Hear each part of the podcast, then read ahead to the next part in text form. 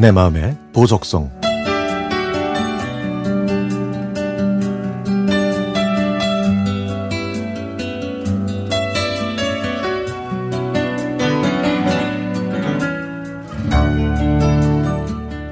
한 직장에서 38년 동안 일한 남편에 대해서 글을 쓰려고 하니까 마음이 뭉클해집니다.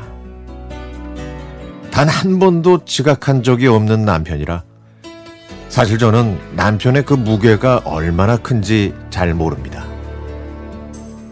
하지만 누구보다도 연장 근무를 많이 했고 휴일 근무까지 마다하지 않았던 남편의 성실함에 모두 감동했다는 건 저도 알고 있죠. 그렇게 바쁜데도 시간을 내서 처갓집 일에 적극적인 걸 보면 남편은 분명 최고의 신랑입니다. 아흔 일곱이신 친정엄마도 윤서방 같은 사람은 세상에 없다고 노인정에서 자랑하실 정도니까요. 그렇습니다. 친정집 앞에는요, 친정엄마가 자주 가시는 노인정이 있거든요. 근데 남편은 그곳에 가끔 들립니다.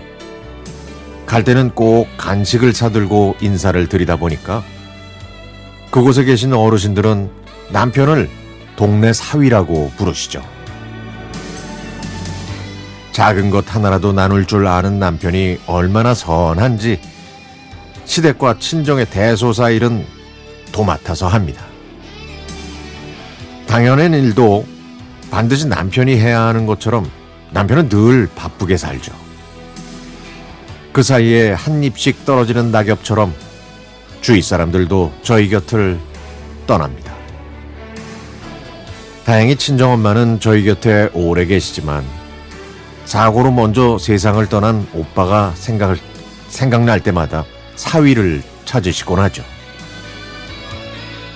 그 세월 속에서 남편은 정들었던 직장을 퇴직해서 현재는 다른 회사에 출근하고 있습니다. 이제는 좀 쉬라고 하면 놀고 먹는 게 행복이 아니라고 말합니다. 칠순의 길목에 선 사람한테 일할 수 있는 직장이 있다는 것에 감사한다면서 일하는 즐거움이 최고의 행복이라고 말하는 남편은 정말 대단한 사람인 것 같아요. 내일도 당당하게 출근할 남편의 힘찬 발걸음을 보고 싶습니다. 이제는 가을도 저무는 게 아니라 익어갑니다. 이런 가을에 남편이 보이지 않는 걱정을 하길래 제가 물어봤더니 남편은 별일 아니라고 하더군요. 그런데 어느 날 이런 얘기를 꺼냈습니다. 계약직으로 일하다 보니까 내년 일자리가 걱정이라고. 그 말을 들으니 1년 계약직 노동자가 가을을 싫어한다는 걸 알 것 같았죠.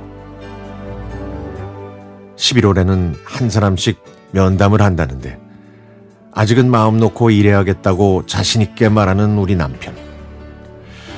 저는 이런 제 남편이 정말 자랑스럽습니다.